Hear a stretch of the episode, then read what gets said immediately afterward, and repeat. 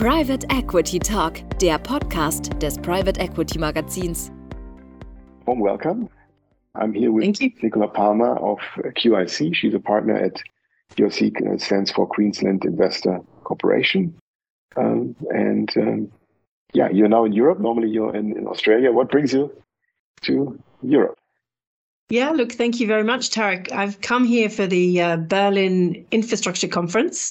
Um, and as you probably know, there's normally officially about 2,000 infrastructure investors that turn up for a few days in Berlin. And then there are at least another couple of thousand people who generally uh, habitate around the conference. So it is the most amazing opportunity to catch up with uh, both infrastructure managers and pension funds and insurance companies investing in the space from all over the world, not just Europe. Um, so yeah, we, QIC have had a big team over from Australia, uh, from London and from New York. Yeah, and it seems to be really the the most relevant conference in the infrastructure world, and people try to to, to travel from all places in the world to um, see their counterparties and investors and and, and, and GPs alike maybe you can say a few things. Uh, you know, what is QIC? What are you doing in the infrastructure um, world? And and and yeah. Um, absolutely. Yeah, absolutely. So, um, QIC is a um, funds manager based originally out of Queensland, um, but we've now got five offices around the world um, uh, Brisbane, Sydney, Melbourne, but also London and New York. Um, QIC originally managed money on behalf of the Queensland Government Pension Fund, but over the course of the last 10 years has expanded that into also managing money on behalf of third party capital and now has Australian dollar 29 billion of assets under management in the infrastructure sector and 100 billion um, more widely uh, across other asset classes. But in the global infrastructure team, um, we've been very successful in investing on behalf of both the Queensland Government Pension Fund, but also third parties. Our investment focus is uh, primarily on Australia. So, in historically, about 70% of the assets have been in Australia. Um, going forward, 50% of our uh, allocation is towards Australia. Um, the balance is between uh, North America and Europe. Um, so we do have a global focus, but on those uh, three markets. The three areas that we typically invest in are the transport space, the energy sector, and um, in social and healthcare. I myself am the head of origination on the transport side.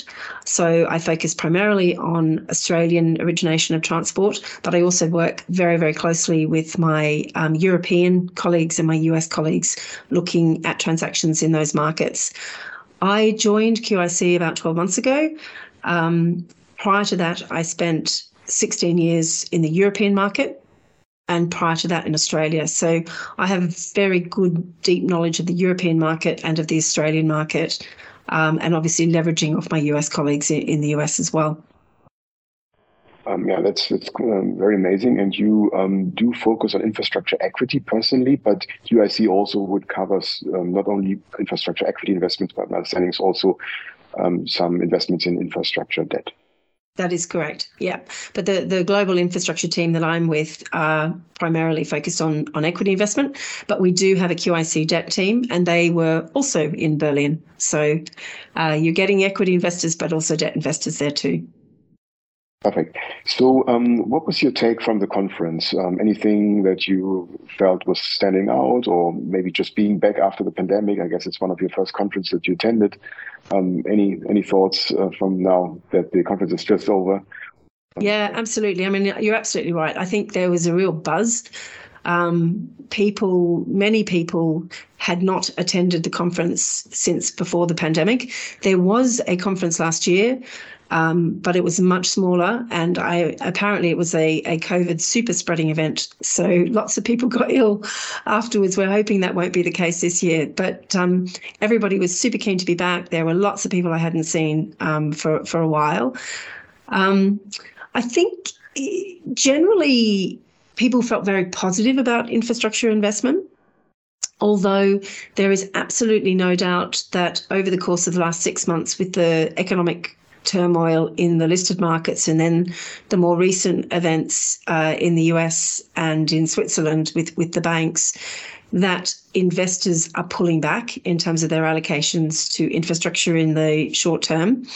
Um, the pension funds uh, are all suffering from the denominator effect, which means that because um, alternative assets have been so successful, um, they are relatively overweight in that asset class um, relative to the listed markets. So they need to sort of pause their infra- infrastructure allocations and um, uh, you know sit back and let everything sort of come back in into balance. So I think looking forward at the back end of the year, people are anticipating getting going again. But certainly right now, many people are saying that they're not in a position to invest currently. Obviously, it's a, it's a bit challenging time, and people watching the banking space. Um, but overall, you said there was a big of a buzz uh, at the conference, and people were at least you know considering sort of things. Any interesting trends or topics that you saw was that there, that there were kind of um, the overall themes of, of the conference that you saw? Yeah, absolutely. So, um, you know, we've experienced 10 years of um, very strong returns in the infrastructure market. And that has been driven by continued low interest rates. Um, so that has driven asset values, but also infrastructure assets have been the beneficiary of, of cheap debt. So I think everybody's very um, conscious of what's going to happen as interest rates rise.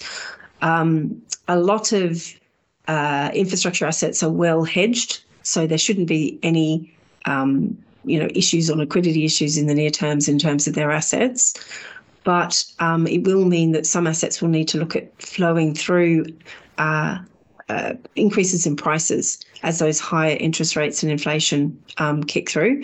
And so it'll be a question of whether or not they can all achieve that and do that. Equally, it's going to have an impact on equity rates of return, um, particularly at the core end.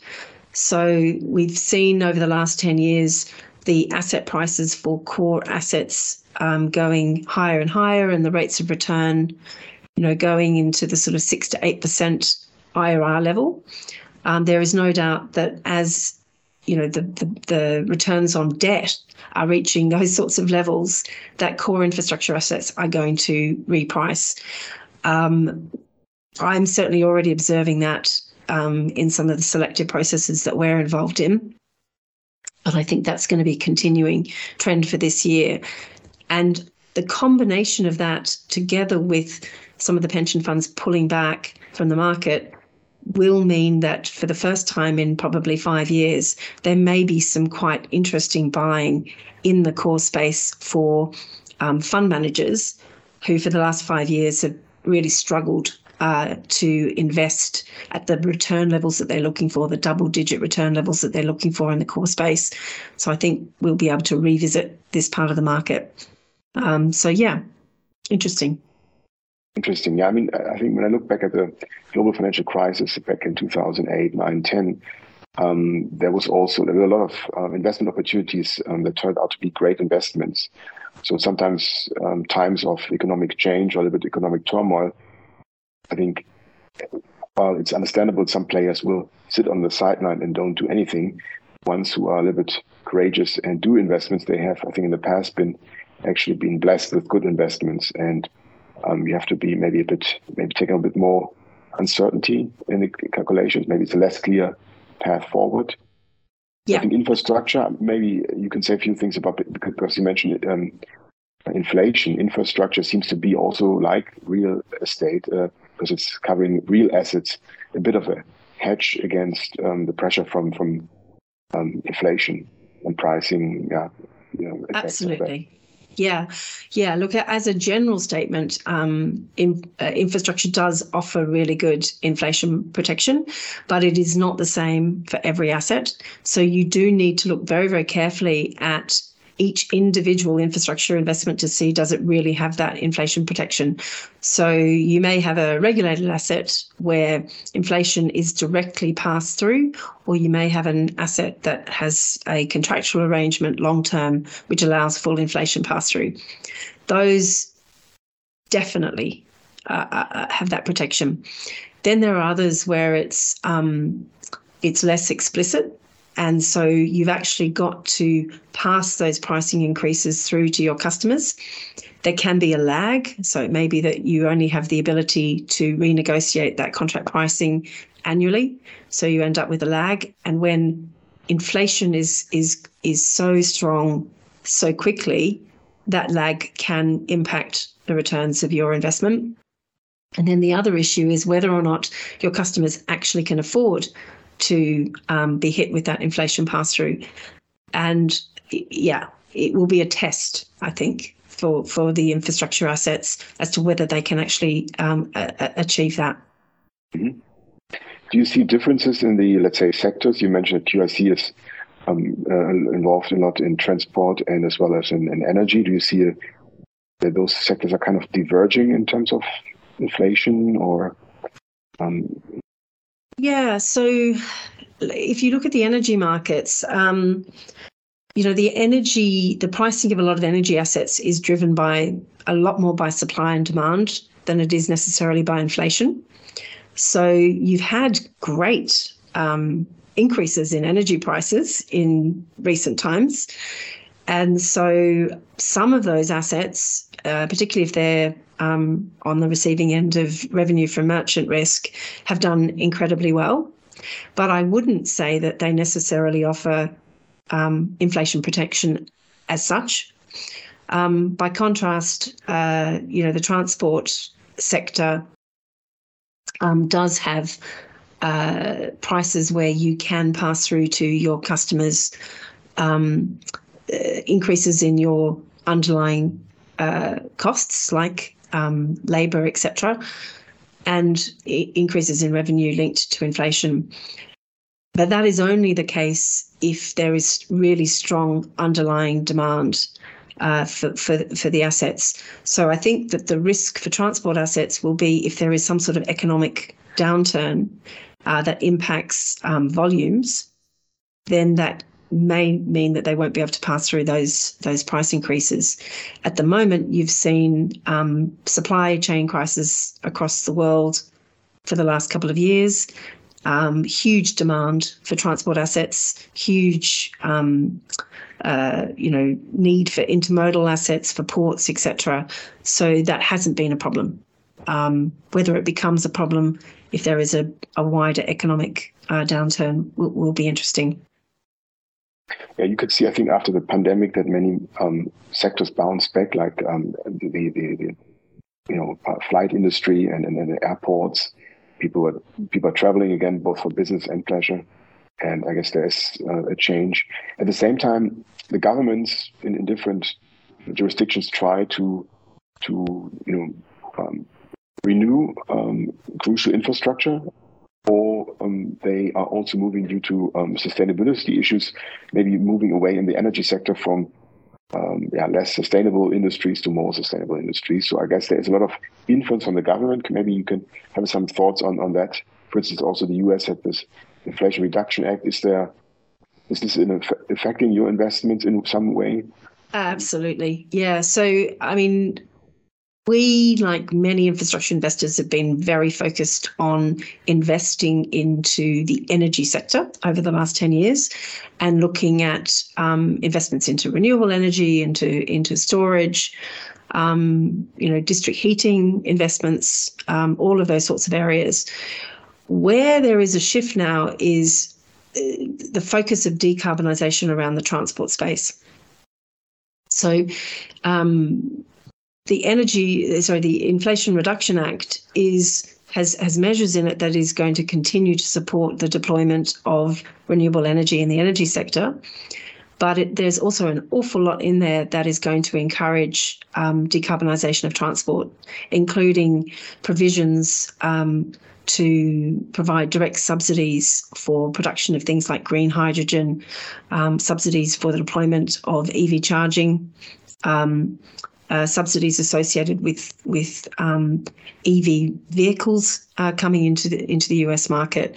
So for us as an investor, we are really focused on how can we invest into that decarbonisation of the of the transport space.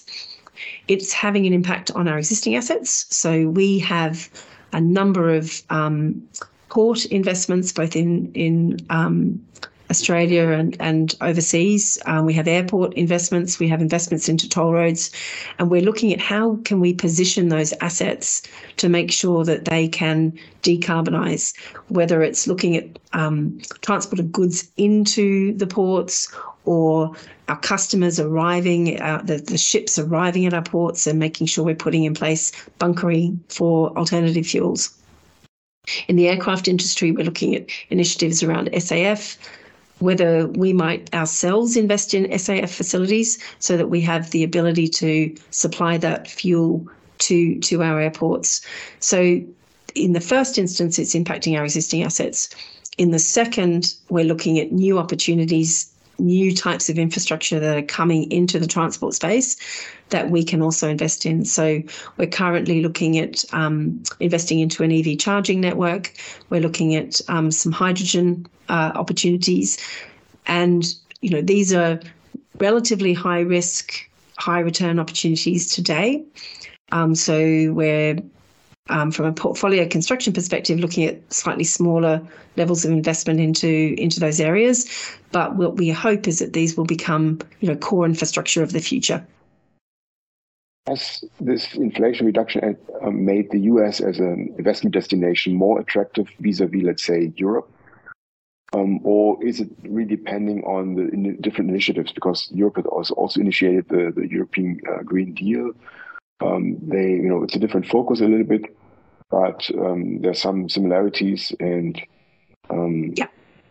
Yeah, look, I think Europe has always been an attractive market and will remain an attractive market uh, because of all of the regulatory support that's provided by the European Union and all the different different governments. Equally, the US market has been a very interesting market for investment into um, generation assets. So, despite the fact that there haven't been the subsidies at the federal level, they have been provided at the state level. And the, the US has got good sort of renewable resources um, that, that make it attractive. I think where the difference is with the IRA is, is it is providing the boost into some of these other aspects that will be required to um, decarbonize the, the US market, particularly, as I said, around transportation. Um, so we haven't seen um, uh, subsidies for EV vehicles in the way you have uh, for, for Europe previously. Um, certainly, the, the, the subsidies around production of green hydrogen are really going to provide a boost to, to that sector. Um, so yeah, I think on the transport side, it's going to make the US market a, a lot more interesting. I guess cheap energy prices, or relatively compared uh, to to Europe, um, energy prices in the US also helps, I guess, to make it an attractive market at the moment. Um, yeah, absolutely. And, and, look, one of the thing, other things I would say is that um, what was really interesting in Berlin is how interested investors were in the Australian market as well. Um, you know, if I'd had a conversation with a European investor five years ago about investing into Australia, they would be probably quite uninterested. There was so much opportunity in Europe. Um, they felt that they could get a level of diversification by just investing into different European countries. Now, with the Ukrainian war and the impact on energy prices in Europe and the supply of energy into Europe, it's impacted almost every aspect of their infrastructure portfolios. And they realize that by being invested in Europe, they're not actually as diversified as they thought they were.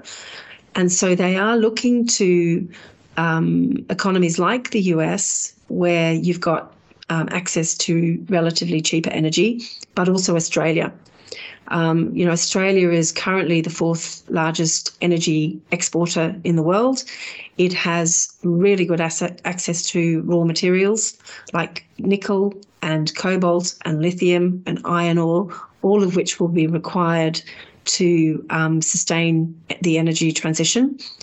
They have amazing quantities of land and sunshine, which will be really important to the deployment of solar at, at very um, cheap prices. The government is already setting up um, uh, and identifying hydrogen hubs where they are looking to use renewable energy from solar and wind to produce green hydrogen, which they're hoping to export to markets like Europe, Japan, and Korea. So, if, if you're a European investor trying to diversify your portfolio, having exposure to markets like Australia and the US um, really expands that that diversification. And I guess you also get direct, indirectly, indirect, uh, directly or indirectly, some kind of access to the Asia Pacific market due to Australia's closeness to, let's, as you said, uh, Japan um, and other um, um important um, Asian uh, nations. Absolutely. that's also a factor. Yeah. yeah. yeah. absolutely. You're getting, you're getting um, the export markets are primarily into into Asia. Um, Japan, Korea, um, China is still a very important uh, trading partner. Um, but I think we're also seeing increased interest from Europe in trading with Australia because it's also trying to diversify its um, source of, of um, agricultural products, um, energy um, away from some of the other markets that they have had these things from before. And so we we spoke about you know QIC, the conference, and and the energy sectors. What about um, investors? Have you? I mean, you mentioned already that um, there was some kind of interest from special interest from European investors that look for some diversification. Any other trends that you see on the investor side? Different players or different things they look for? An increasing theme. So. Uh, lots of investors are um, interested in how they can get direct access to infrastructure assets. Um, and so the vast majority of investors that we've spoken to are interested now in investing not just in funds, but also doing um, co investment um, alongside the managers. Um, I think almost every investor we spoke to uh, w- was interested in that. Um, QIC has got a great track record of delivering um, co-investment because of the fact that it managed money on behalf of the Queensland government. That was its the core nature of its business was was doing doing that. Um, in our last fund uh, of the 3.5 billion that we raised, um, we've already delivered about 3 billion of co-invest. So that resonated um, uh, really, really well. I think the other thing is that European investors are getting an increasing appetite for risk. Um, thinking about not just having core assets in their portfolio, um, but also uh, value add, um, slightly higher risk, higher return investments, and even more core plus PE style investment, particularly into areas associated with energy transition. And there's probably two factors driving this. One is just a desire to improve returns. And the issue that we spoke about before with concerns around interest rates makes them relatively less interested in core. Um, but then there's a sustainability angle as well. So, you know, they all want to make sure that they've got a very strong component of ESG friendly investment in their portfolio and are prepared to take on more risk to invest into things like um, the deployment of EV charging or um, hydrogen in order to ensure that they have that within their portfolio. Mm-hmm. Do you see also a demand for um, separate managed accounts, or typically people would start off being um, investor in a commingled fund and maybe then hope for getting some allocations for co-investments? Yeah, the latter is by far the um, strongest model that that I see. People coming into a commingled fund and then looking to piggyback off the manager to do some um, co-investment alongside. Um, there are some larger uh, pension funds that have their own in-house teams who are looking at doing direct investment themselves. Um, some of those will do it via managed accounts, and some of them will just simply do it with with their own infrastructure teams and become, I guess, more like a partner for a fund manager like ourselves rather than, um, yeah, necessarily a client. Fantastic. Um, yeah, ESG, sustainability, I think we spoke about already. Any other big trend that you see? I mean, other than maybe also inflation as a um, um, yeah thing thing that people have to deal with, but any other development is, is I mean what we see now also with you know artificial intelligence or these kind of um, technological you know breakthroughs is there is this something that you see is affecting infrastructure in the short to middle term or is it maybe a yeah, longer play absolutely um, you know technology has an incredible um, role to play in uh, infrastructure.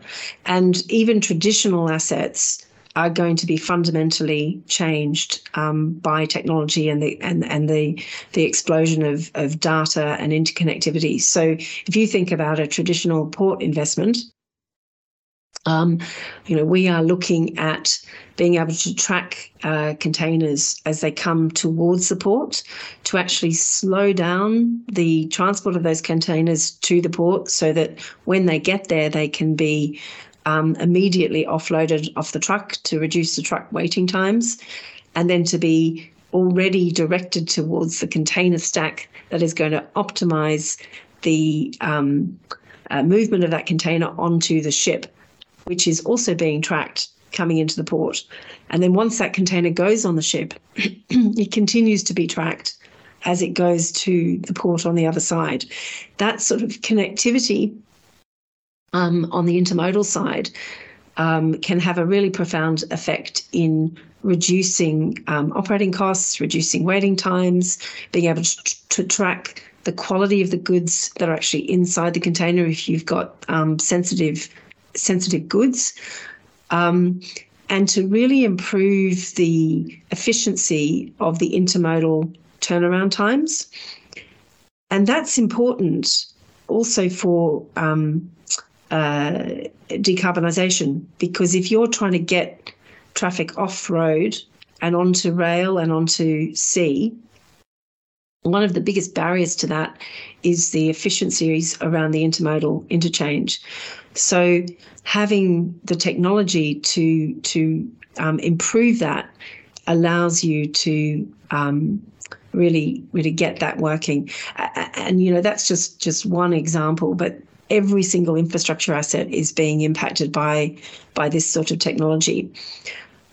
Again, technology itself is something that infrastructure investors can also think about investing into. So when we're talking about um, opportunities like EV charging, you know, you're not just going to own a um, distributed network of, of EV charging stations, you're going to be looking at what is the IT support that sits behind that.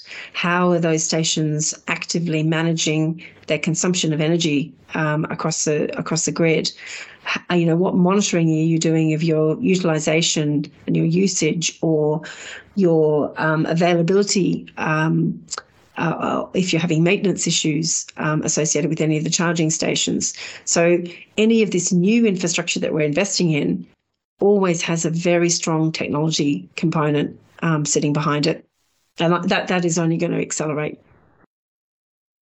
Yeah. Nicola, I think that brings us to the end of, of our uh, little talk. Um, it was a pleasure talking to you. Yeah. Uh, at, the, at, the, occasion of the um, Infrastructure uh, Global Summit here in Berlin.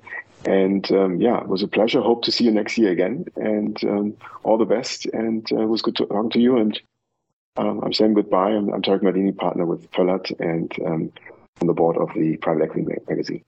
Perfect. Thank you, Thank you very much, Tarek. Good to meet you.